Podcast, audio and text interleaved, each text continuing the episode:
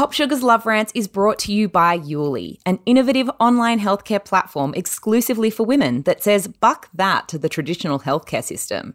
Get online and get faster access to women's health and medicine by visiting youly.com.au.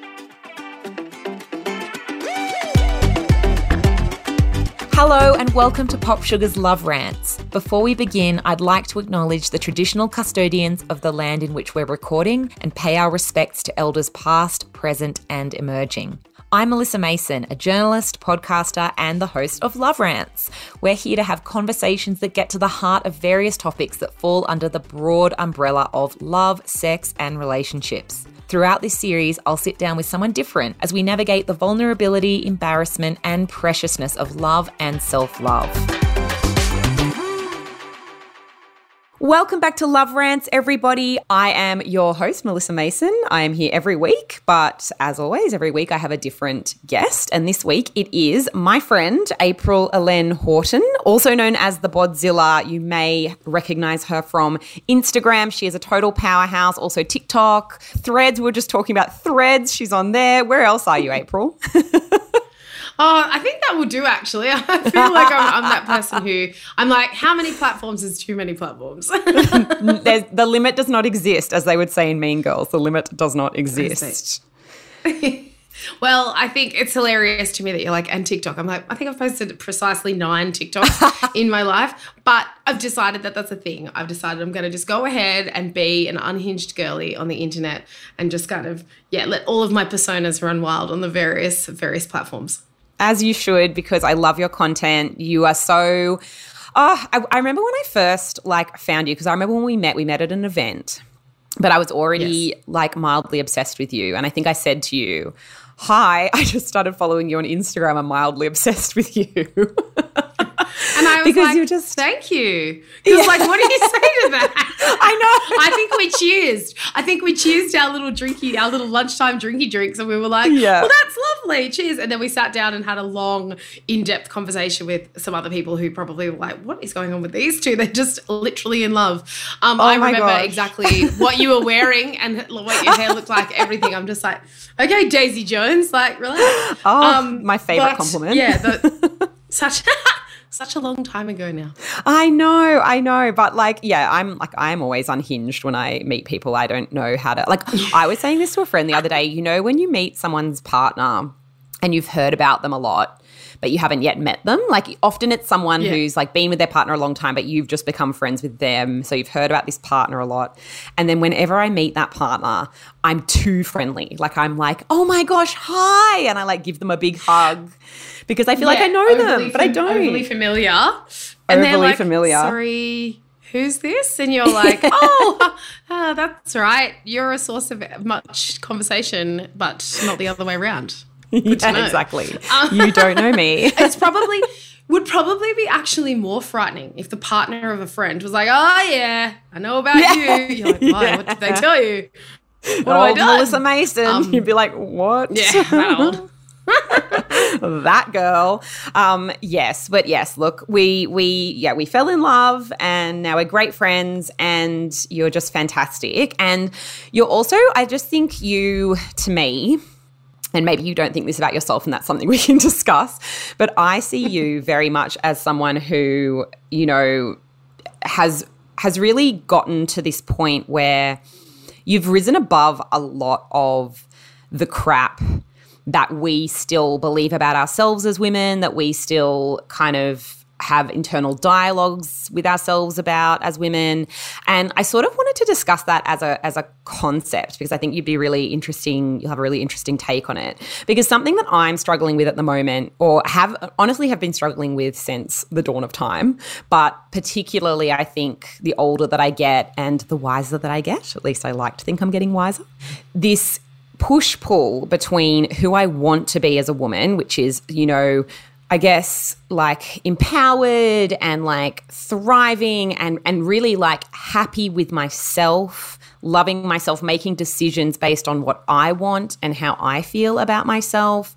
Um and and you know kind of like being in a relationship that is extremely well balanced in terms of like the input and the mental load and all of that stuff. And also this giant wall that I feel like is there that is built of all of the stuff that kind of came from our childhood and our teen years and even like you know a couple of years ago or ye- yesterday which is just this constant like i don't know like I, we grew up with the most toxic diet culture. I feel like we're only now really looking back at it and going wow we really used to call jessica simpson fat and she was like a size 8 you know like we were so so brutal on celebrities back then and then obviously on ourselves um, you know we had parents who were like you can be anything you know women can do anything but then we still had mothers who were like the primary homemaker, the primary parent, and that was just a given.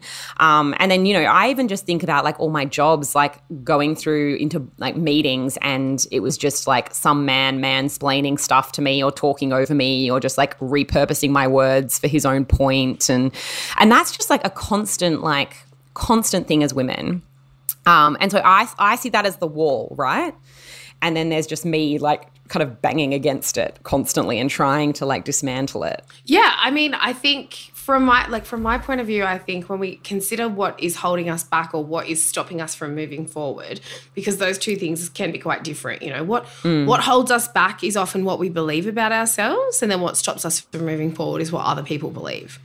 Mm. So I think that for for us, especially, you know, you know, I thank you for the very great compliment of saying that you think that I perhaps am embodying some of that evolved womanhood. Um, yeah, I think that I think that it's really, you know, that's that's an it's nice to feel that that's what's being seen about me because it is something that I strive for. I mm. think that I, you know, I'm a person who lives with a lot of privilege. I am a cis person who is queer but in a relationship with you know, a cis man. So I, I experience quite a lot of, in terms of patriarchal narratives and, you know, heteronormative kind of expectations of society, I'm still living up to lots of those expectations. So I'm not being subjected to queerphobia or mm. to bias based on that, even though I know what my identity is. I think as a parent, I am stumbling through, like everybody does, um, to raise someone who sees being an evolved person as the norm. You know, I don't want to I don't want to project ideas like I had ideas projected onto me. Um, mm. And so I try to just really embrace anything that that my child observes around the house or around different people and to dispel things when uh, inevitably they do come home from school with oh this person said this and i'm like well that person's mum and dad clearly don't know what they're talking about um, and you know try to say that without worrying that then that's going to get repeated your mum doesn't know what she's yeah. talking about um, you know it's risky it's a risky that business. must be so hard i always think about this like when i was in school and the amount of times you just like parrot back what your parents said to you to yeah. the other kid yeah. who'd probably go home and parrot it back to their parents. Literally, and that's any and that's anything, right? So if you have yeah. a house where your kid is allowed to, you know, um, where, where, your where your family kind of move around the house without being particularly prudish about clothing, or you know, are open about things like, um, you know, uh, hygiene and menstruation and all of those mm. kinds of things. You're mm. like what of this is going to the schoolyard when I'm having a conversation with my kid about periods? What of that is being told to his little friends at school? And I'm like, oh, you know what? I just can't worry about this. Um, I have to just be able to do what I need to do. So, I guess to your point around existing as someone who tries to strive for an evolved self or a continuation of you know, becoming a better person each day, knowing better and doing better, um, but also being surrounded by the ongoing narratives that patriarchy, diet culture, um, white supremacy have told us. I think the only mm. thing you can really do is be as strong in your beliefs as you possibly can be at every possible moment. So mm. when someone at work says something that's fat phobic. I'm like, oh, we're not going to say that, are we? You know, oh, mm. we don't say that. Um, you know, being that, and yes, you have to be willing to be a person that you yourself ten years ago would have hated. I think because ten yeah, years ago, I know yeah. I would have been like, oh, shut up. Let me just say what I want to say. You don't get it. You know, like the bad opinions that I've had in the past and the the total lack of awareness of my own privilege I know mm. that the me I am today would have grated deeply on the me I was oh, 10 years ago. Yeah, absolutely. I was thinking about this recently because I just I just did this um I wrote this story about like weight loss conversations because I was just so shocked. Like I just started really noticing all these people around me just celebrating their weight loss like i lost two kilos or look look at me in these fitting into these shorts from when i was 18 and like i'm telling you it was probably like honestly probably like two weeks before i even started noticing that that i was doing the same stuff in my head. Like it's not that long ago that i had toxic like i still have toxic ideas about things or like beliefs in myself or like ways of seeing the world or or you know and whatever that i I, cringe at like every year i feel like i look back and i'm like cringing at, at things that i thought or just attitudes that I had just subconsciously in there or consciously. Um, but it is interesting because it's like I just I just feel like it's not just all that stuff from when we were younger, right? Like it's still to this day, like you said, like you're kind of when you step up and you kind of go, I'm going to question this or I'm going to kind of like call someone out on saying something or doing something that I don't feel is right. Yeah, like it, there's still a lot of pushback. Yeah, absolutely. And look, I even, you know, having a conversation with someone recently, I quit alcohol and caffeine for a couple of months recently. Um, still off caffeine. If you Whoa. were with me on the weekend, you'll know I definitely haven't maintained the quitting of alcohol. um, but somebody actually said a good friend who's someone I always I know is really very much shares my beliefs in terms of um, body image and diet culture and that kind of thing. And she said, Oh my God, you're going to lose so much weight. And I just mm. stared at her. Like, I just looked like, Are you actually okay? And she looked at me and she's like, I don't know why I said that. And I was yes. like, Me either, yeah. babe.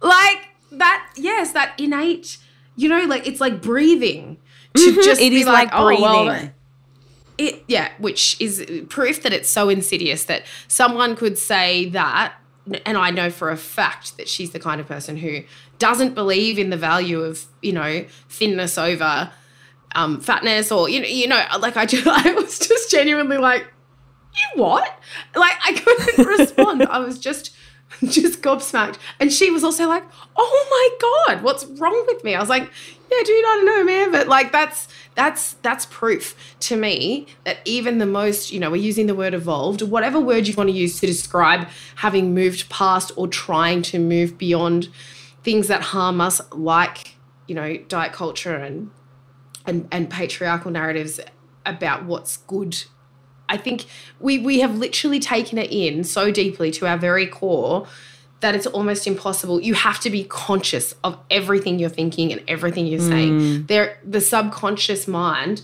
even of someone like me or or the people that I like to spend time with, who are like literally smash the patriarchy every day and etc. You know, talking about um, removing fat phobic bias from the media, whatever it might be, from fashion. We still have to be able to go, but also I had a weird thought about how much food I ate today.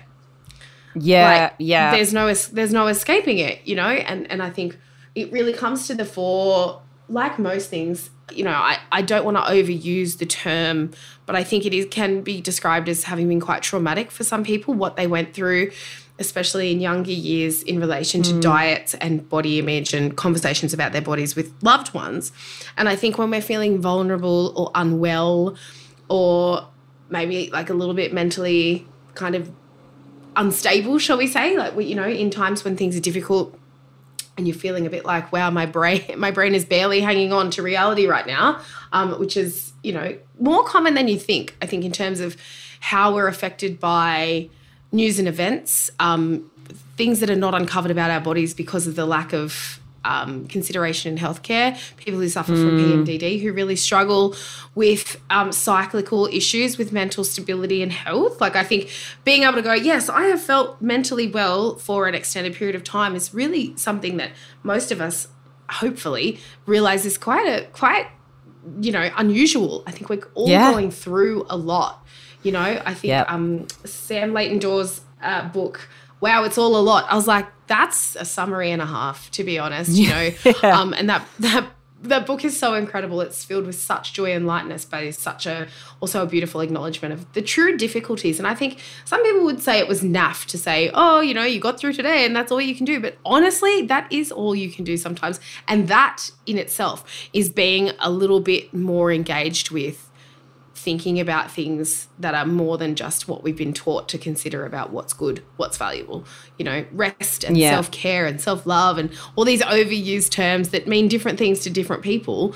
But at the end of the day, if if we have realized that we're worth resting and that resting is part of taking care of ourselves and being a productive person, then that's a big step forward, I think. Yeah, absolutely. Um, I wanted to go back because we, we missed it, and you you you dropped a perler, and then we moved on to all our other. And then I just kept going on and on. That's it. and yeah, I kept being like reminding myself, like, go back to that, Mel. Mel, go back to that. You said, and I hope that I say this correctly, that it's your own thoughts that hold you back, but it's other mm-hmm. people's attitudes that prevent you from moving forward that correct? Yeah. Can you expand on that? Because that is interesting. Woo, yeah. Listen to me just dropping dropping these pearls of wisdom. I told um, you it was a perler. yeah. I um I think the idea is what holds you back, you know, what stops you from stepping out the front door in the morning feeling like, okay, I can take on this day is what you believe about yourself. Mm. You know, mm. you have you wake up in the morning and you obviously we know that there's lots of reasons and influences even in our own homes that might have us feeling a certain kind of way before the day really starts. But once you step out the door and you're like, okay, I've decided that I'm going to feel this certain way, I, that's my mood, that's what I'm embodying, that's what I'm here for. And then you get to, in my case, perhaps like a corporate workplace and I might be ready, you know, axe in hand to just smash down the next barrier towards whether it's like a career progression or an opportunity that's usually only given to, you know, men. But if other people are not there seeing me and my value and the fact that I am a force, then mm. I can't do anything about that. And I think I recently spoke about um, the fact that I attended a doctor's appointment and had the most hideous experience of fat phobia, mm. probably mm-hmm. that I've ever had in with the, I suppose the conscious knowledge of it. So probably not the worst conversation I've ever had with a doctor about my body, but definitely the worst one I've had since I've realized that that's just not on. It's not okay for yeah. people to talk about us like this. And when I say us, I mean people um, who are fat. And I think that that experience to me was a really good example. I turned up to that appointment and I was like, just prior to going into the appointment, I was like, God, I look hot today. Um, you know, I was mm-hmm. loving my outfit. I'd filmed a reel in the morning of my outfit because that's how, I, you know, awesome I thought it was. Yeah. Feeling really good about myself. Had had a good day at work, achieved some things, done some stuff, moved a few mountains. And then I had this doctor's appointment. I walked in there and I came out feeling like a sad 15 year old and I cried mm. for hours in my bed. Yeah about how it made me feel. And so that to me, I stepped out of the house. None of my beliefs were holding me back, but that barrier was there to me accessing, um, you know, healthcare that actually involved real care because that person held beliefs about me and that meant she didn't want to engage with me in the way that I was ready to engage. Yeah. It is just wild how like, you know, we're still in this day and age where like doctors can like like just feel comfortable saying things and treating people in ways that are like almost like in, inhumane i would say. And and particularly yeah. women. Um you know and and and obviously like you're in a vulnerable position when you go to a doctor. Like that's a position of power that they're in. Mm. um I, do, I yeah there needs to be such an overhaul just in general of the medical australian medical system. Like I I personally find it in mental health, like just the, the difficulty of getting mental health care, of like the amount of times that you go and someone just decides that you're not, you know, unwell enough to, you know, be yeah. treated at that point in time, or like, you know, we're just going to let you wait for like three to six weeks before you can get a psychologist appointment or whatever, and um, just this like yeah. lack of belief, but also just the way that there's not that realization of that vulnerability that it can put somebody into um, just from yeah, one absolutely. experience. Um, but look, so what do you do then? Because then if if other people like that, because that obviously like had a massive impact on you, even though you'd gone in there with like such high confidence within yourself that day.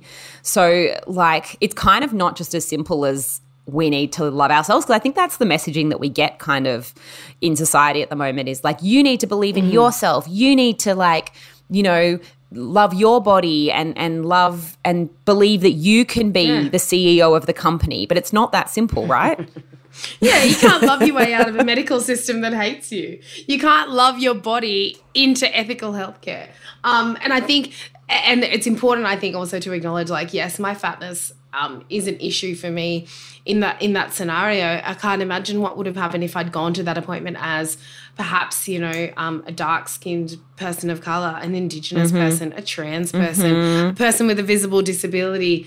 Um, because even within that situation, I still understood that I had privilege, even while feeling like I was literally on fire, that my emotions were mm. going every which way. And yes, it had a huge impact on me, and it la- that lasted for several weeks. Um, and I, I, you know, I spoke to some friends about it. I spoke to my psychologist about it. Um, I'm really lucky that I have access to both a supportive circle of friends, excuse me, and and also um, mental health care from a professional who you know, was shared my outrage, um, which was validating, and mm. then was able to say, I am not going to see that doctor anymore. So, yeah, I think handling that for me looked like deciding what I was going to do, deciding how much energy I was going to put into it. When I left that appointment, I was like, what do I do? What do I do? Like, you know, and I said to my friends, I'm going to go back in there and I'm going to say, listen, I don't, you know, appreciate whatever. And then I spoke to someone who happens to know this same doctor in our local area. Mm. And the feedback that I got was essentially, yeah, she treats every fat person like that. And I was like, do you know what? I actually don't think that there's value in me going in there and stressing myself out to have a conversation with a person who's committed to misunderstanding fat people. Mm. I'm better mm. off finding a new doctor and telling every fat person I know, don't see that doctor, see this doctor.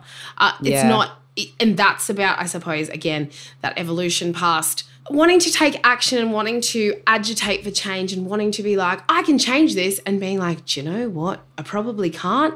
And I could do a lot more with this action than that action. So what I did, um, you know, I had to have blood tests following that um, appointment. So I did that. And when I got the message to be like, this doctor would like to see you, I rang the practice and I was like, hi, I got the thing about um, the follow up appointment about my results.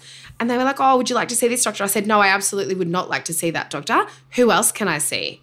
And that was mm. all I did because I was like, they can know or not know that that person you know is is causing an issue for me. Lots of people i know really like her you know in our local area lots of us are just you know using the same services. And i've had good things said to me about this doctor which is why i went to see her. And i'm just kind of like I'll do more good sharing my experience with people in real life and being like, oh, if you're looking for a really good doctor, I know one, rather than, you know, making a scene about how terrible she was. Because I just think at the end of the day, you're right, the powers of, you know, being a doctor in that scenario, the, the staff who work for that that sur- doctor's surgery or the other doctors are not necessarily going to take my part in that. So uh, I I recognize and I, I, definitely felt strongly. I was like, well, but I'm the Bodzilla. Isn't it my job to like fix this for other mm, people? Yeah, wow. And, yeah. And then I had to be like, okay, but isn't it also my role to take care of me so I can keep doing the stuff that really matters that, you know, is going to add a lot of value because a futile conversation with a doctor who just does not want to hear what I have to say is only going to hurt me and not add value. So I made a choice not to to I guess take it down that path. Um, and yeah. That could change. That could change. You know, I, I get fired up pretty easily. So, um, but I know, think that's that's what's really interesting because I think that like exactly what you said there, like you felt like because you are somebody who has really spoken up and spoken out about things and, and really stood stood your ground against like a lot of like real like waves really of like you know, terrible social attitudes that we have still in Australia.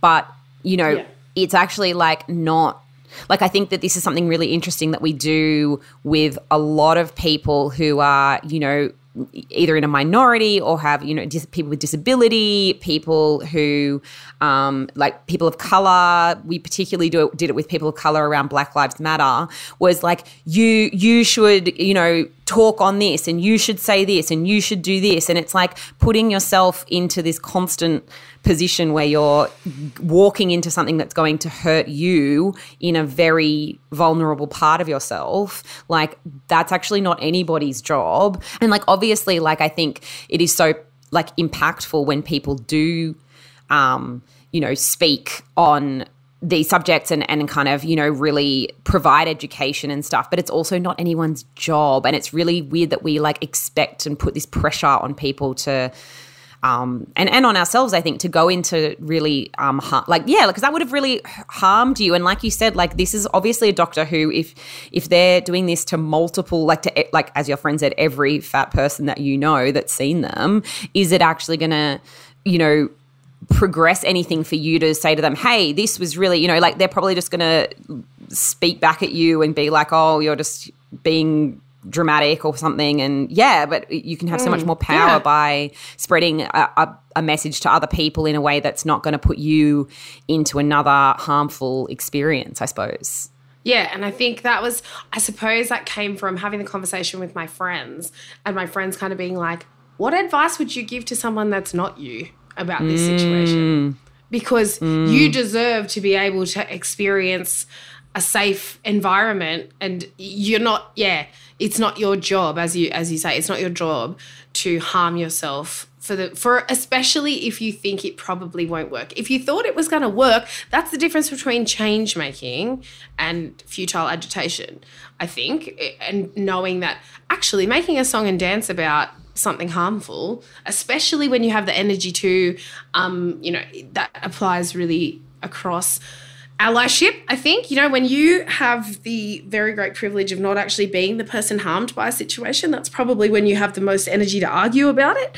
So, mm. or to amplify the messages about it. But for me, I'm like, this is actually something that psychologically, I came out of that situation feeling unsafe and feeling deeply distressed. And why mm. would I volunteer? To do that, I wouldn't tell somebody else. Go back into the lion's den, get eaten up. So why would I do that? And I think mm. that's about, I suppose, the standards we hold ourselves to and and that goes all the way back to what we were talking about at the start around the beliefs that we hold about ourselves and what when we make a choice about going, I know I'm going to come up against a barrier. My belief about myself is that I'm worth more than putting myself in harm's way. So I'm going to just take a left turn here and just not deal with that barrier.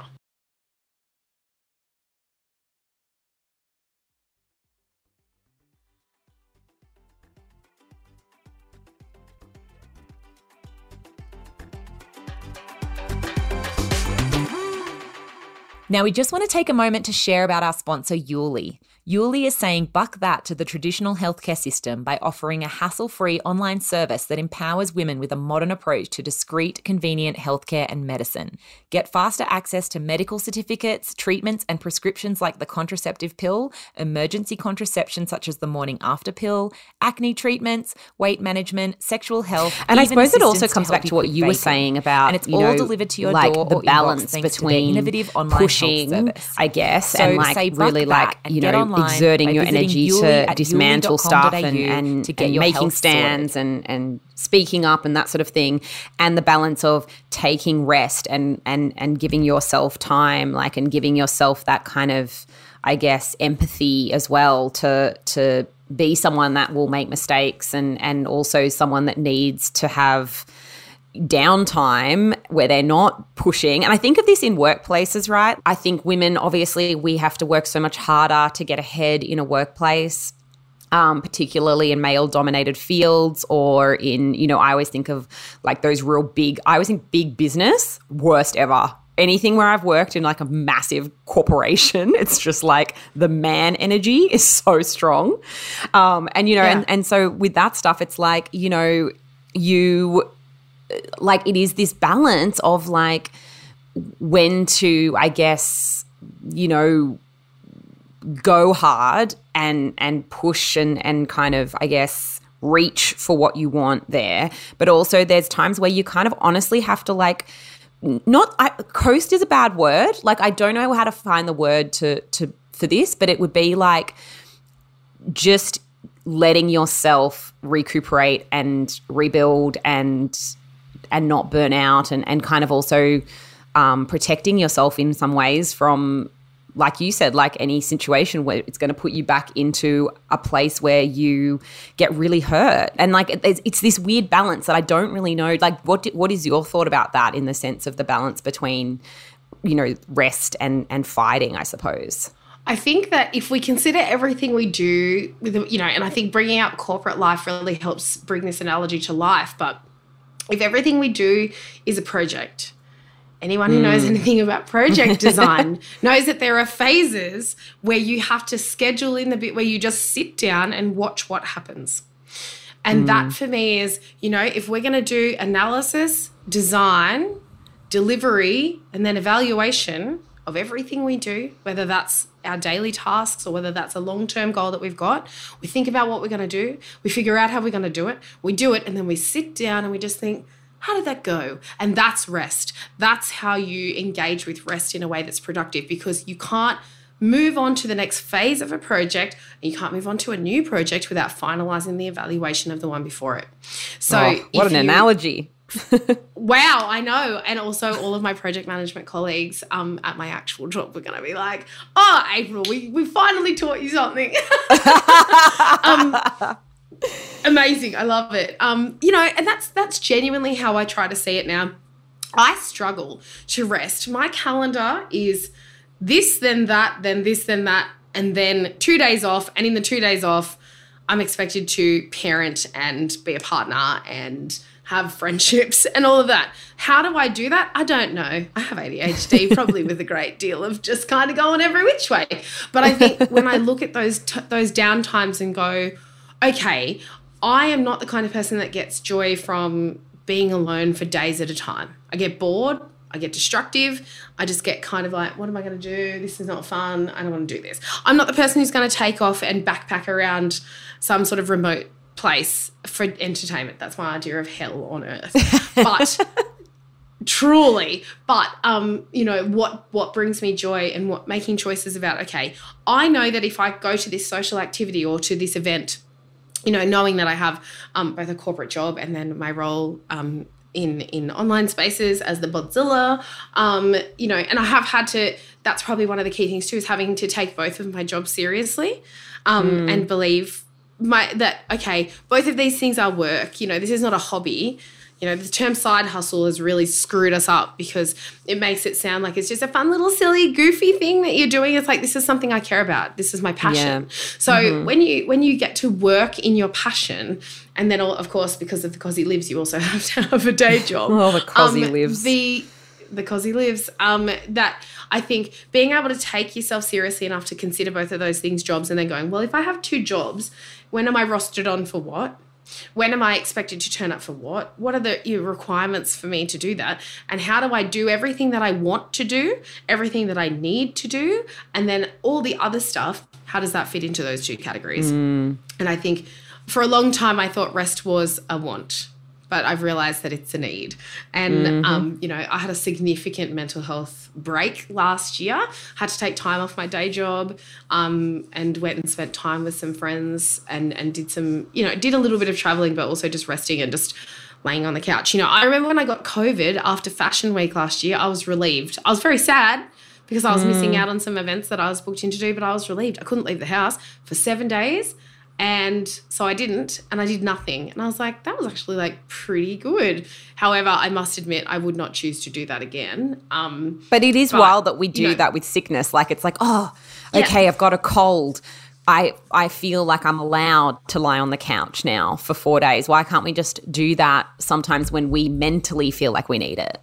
Yeah, absolutely. And I think I'm a victim of my own bullshit when it comes to how busy I, busy I am. Like, I think um, you know, I know my my mum's a great one. She's like, you do too much. I'm like, I do as much as I want to do, Christine, and that for me is kind of like, you know, I I know that I'm doing a lot of stuff. I don't foresee a future where I do less. I like to see a, a future where I do exactly what I want to do, and that, that, some of that involves more rest and you know productive rest, which is a weird term, but productive rest being where you take the time to go, what will bring me restorative feelings. You know, what will mm. is that a day in bed doing nothing, scrolling my phone, putting my phone into a lockbox and going for a walk and not allowing myself to look at my phone. What, you know, it looks different every day, it looks different for everyone, but I think the idea of understanding that rest is productive, um that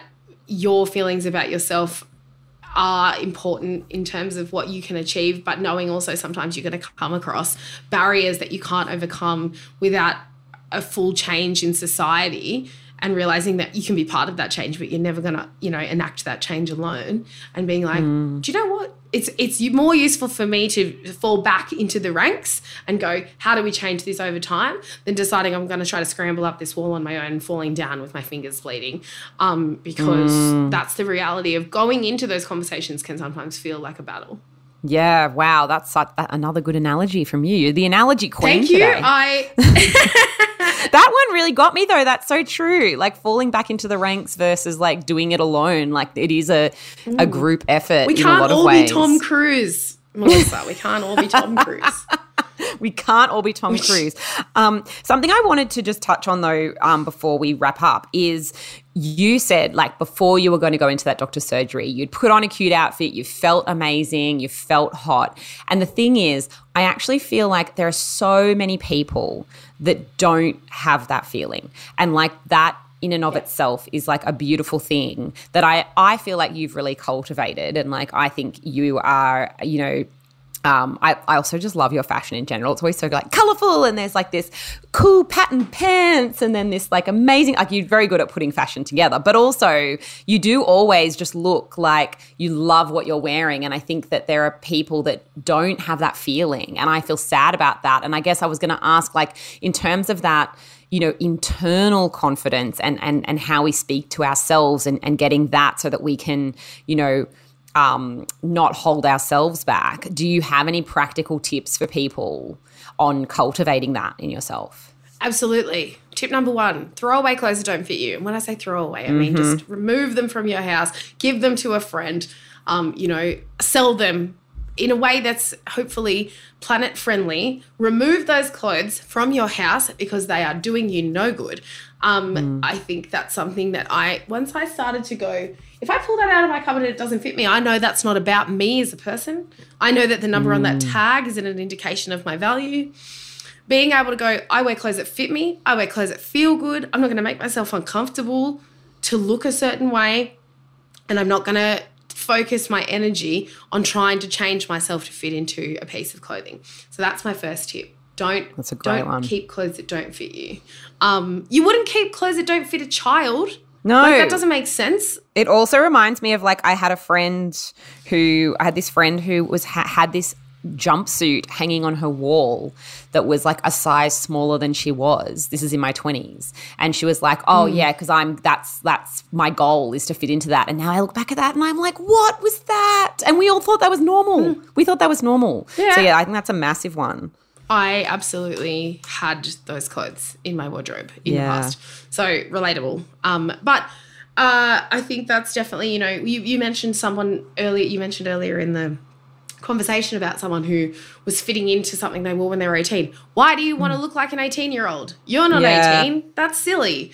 And so I yeah. think if we try to be kinder to ourselves and realize being an adult shouldn't be an endless pursuit of going back to what it was like to be a child you know, in yes. terms of our body wow. shape, our body yeah. size, all of that, you know, I think it's really it's really beautiful that to be able to change. You know, we've all seen that little illustration. It's a caterpillar and a butterfly.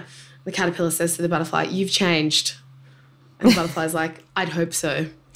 like that's the point. You're supposed to get better, and better isn't thinner, isn't more youthful looking, isn't defying age, defying mm. gravity. Listen, if you're defying gravity, there's something weird going on with the planet. I think that really, or you're in the cast of Wicked, I don't know. But I just think that people who strive to be less than they already are, you know, to go back in time.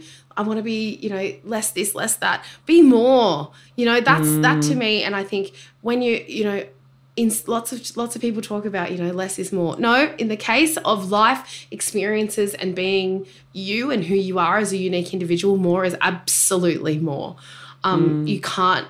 There's no one who is like you. I don't. I'm not going to quote Dr. Seuss because he's weird, but you know, there, there really isn't anyone who's going to bring what you bring to the people around you, to your own life. And I think practical tips to have the same, you know, confidence. I'm using finger quotes because um, I say that because it's not confidence necessarily that I'm trying to embody. Yes, mm-hmm. I, I want people to see what it looks like to believe in your own self-worth, but confidence isn't isn't the only thing that's part of that. I think people have strong belief systems in terms of religion, in terms of capitalism, in terms of diet culture. Why not have a strong belief system about your own self-worth? Why not mm. tell yourself every single day, I'm actually pretty fucking great. I'm actually yeah, yeah. an okay person or even just I am me and I can't do anything about the parts of me that I don't love, but I can just say, well, what are you going to do? Yeah, yeah, that's so interesting. Like a belief in yourself over a confidence. Because a confidence is kind of almost like a, a superficial surface level thing, I suppose. But a belief is like that at your core, you're going to wake up and you're like, no, I'm great. Like I'm going out into this yeah. world. And, and then you radiate that really. Yeah. I think having the belief is what gives me the confidence. Yeah. You know, I, I, think I wake up in the morning and someone wants to say, like, this is a great example from um, a recent a recent thing where um, I went to a film premiere. I got to meet some of the stars of the movie. One of them was like, really beautiful dress. And then the next person was like, you're so beautiful. I was like, what is even happening? These global superstars just talking to me, being like, oh my God, you look great. And I was like, even that, even though I was like taken aback at that situation, I was sort of also like, I know. I tried really hard to look mm. as good as I look right now for you to give me that compliment because I believed that it was okay for me to wear this short dress. It was kind of revealing and not the traditional thing that I would have worn. 10 years ago, I would have been like, absolutely not, not going out in public dressed like that. And now I'm like, look at me, I'm cute. And for you to say, wow, you look great, I'm like, I fucking know. It was on purpose. I meant to look amazing. Thank you for acknowledging yes, it. Like, I think, and that's, you know, taking compliments, that's probably my third thing. You yeah. know, if I'm going to say, get rid of clothes that don't fit you, um, really believe in yourself and work on that. It doesn't happen overnight. And the third thing for me is take a compliment. And if you don't know yeah. how to take a compliment, give someone a compliment and see how they react to it. Because when someone's like, you look amazing, don't go, oh no, I'm really like, eh. just say, thank you. Thanks, that's lovely. I appreciate it. Or just smile or just take that moment into yourself and feel how it makes you feel for someone to validate the fact that you were like, well, I did try to look a certain way. If someone's like, oh my God, your hair's so shiny. Yep. I'm using great hair products. Oh, your face has got a really great glow. Yep. My skincare routine is popping. Like whatever it is. And if you if you can, if you do have the wherewithal to say, yes, actually, it's because this, you know, you might be sharing a really great tip with someone. Hey, I've started using a certain product, whatever it might be.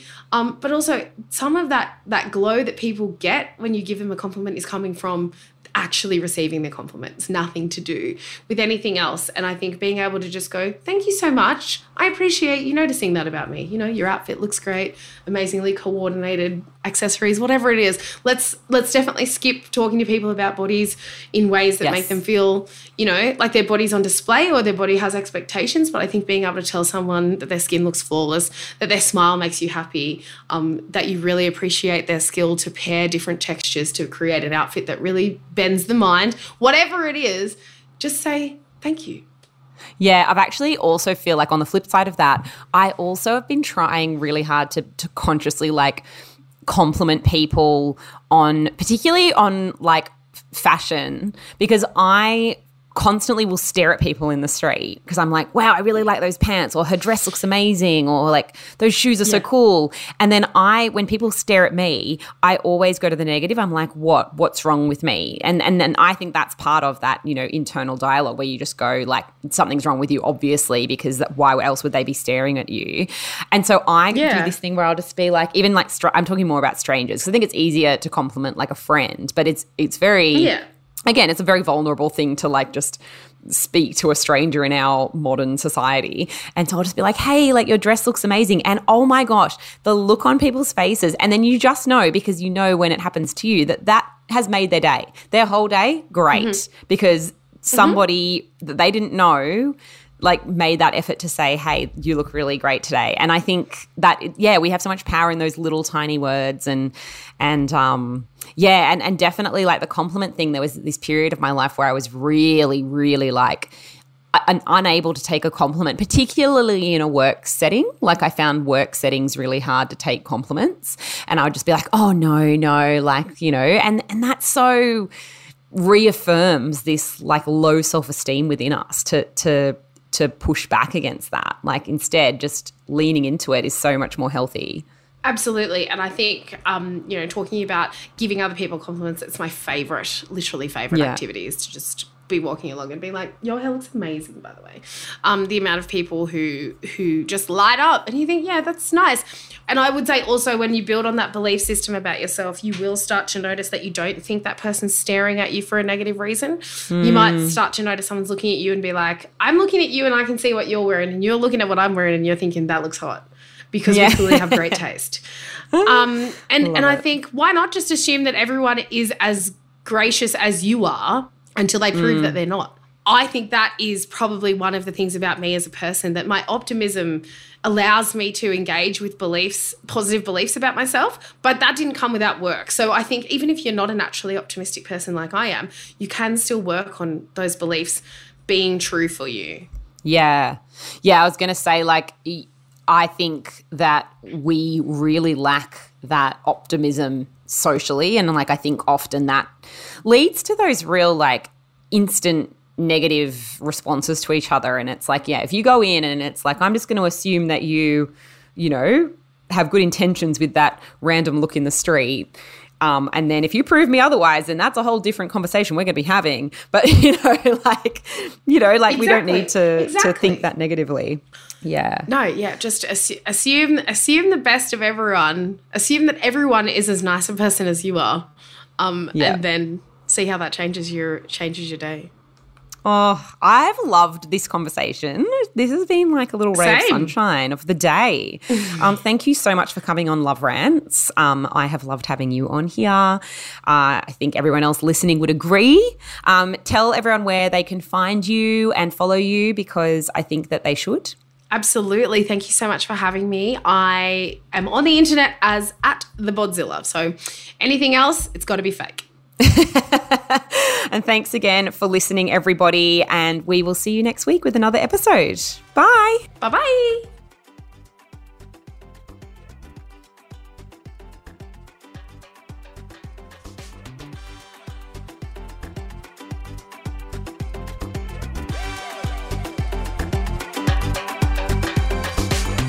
Thank you for tuning into POPSUGAR's Love Rants. Join us again next week as we navigate the vulnerability, embarrassment, and preciousness of love and self love. Follow youly.com.au on Instagram and TikTok to stay up to date on all things women's health.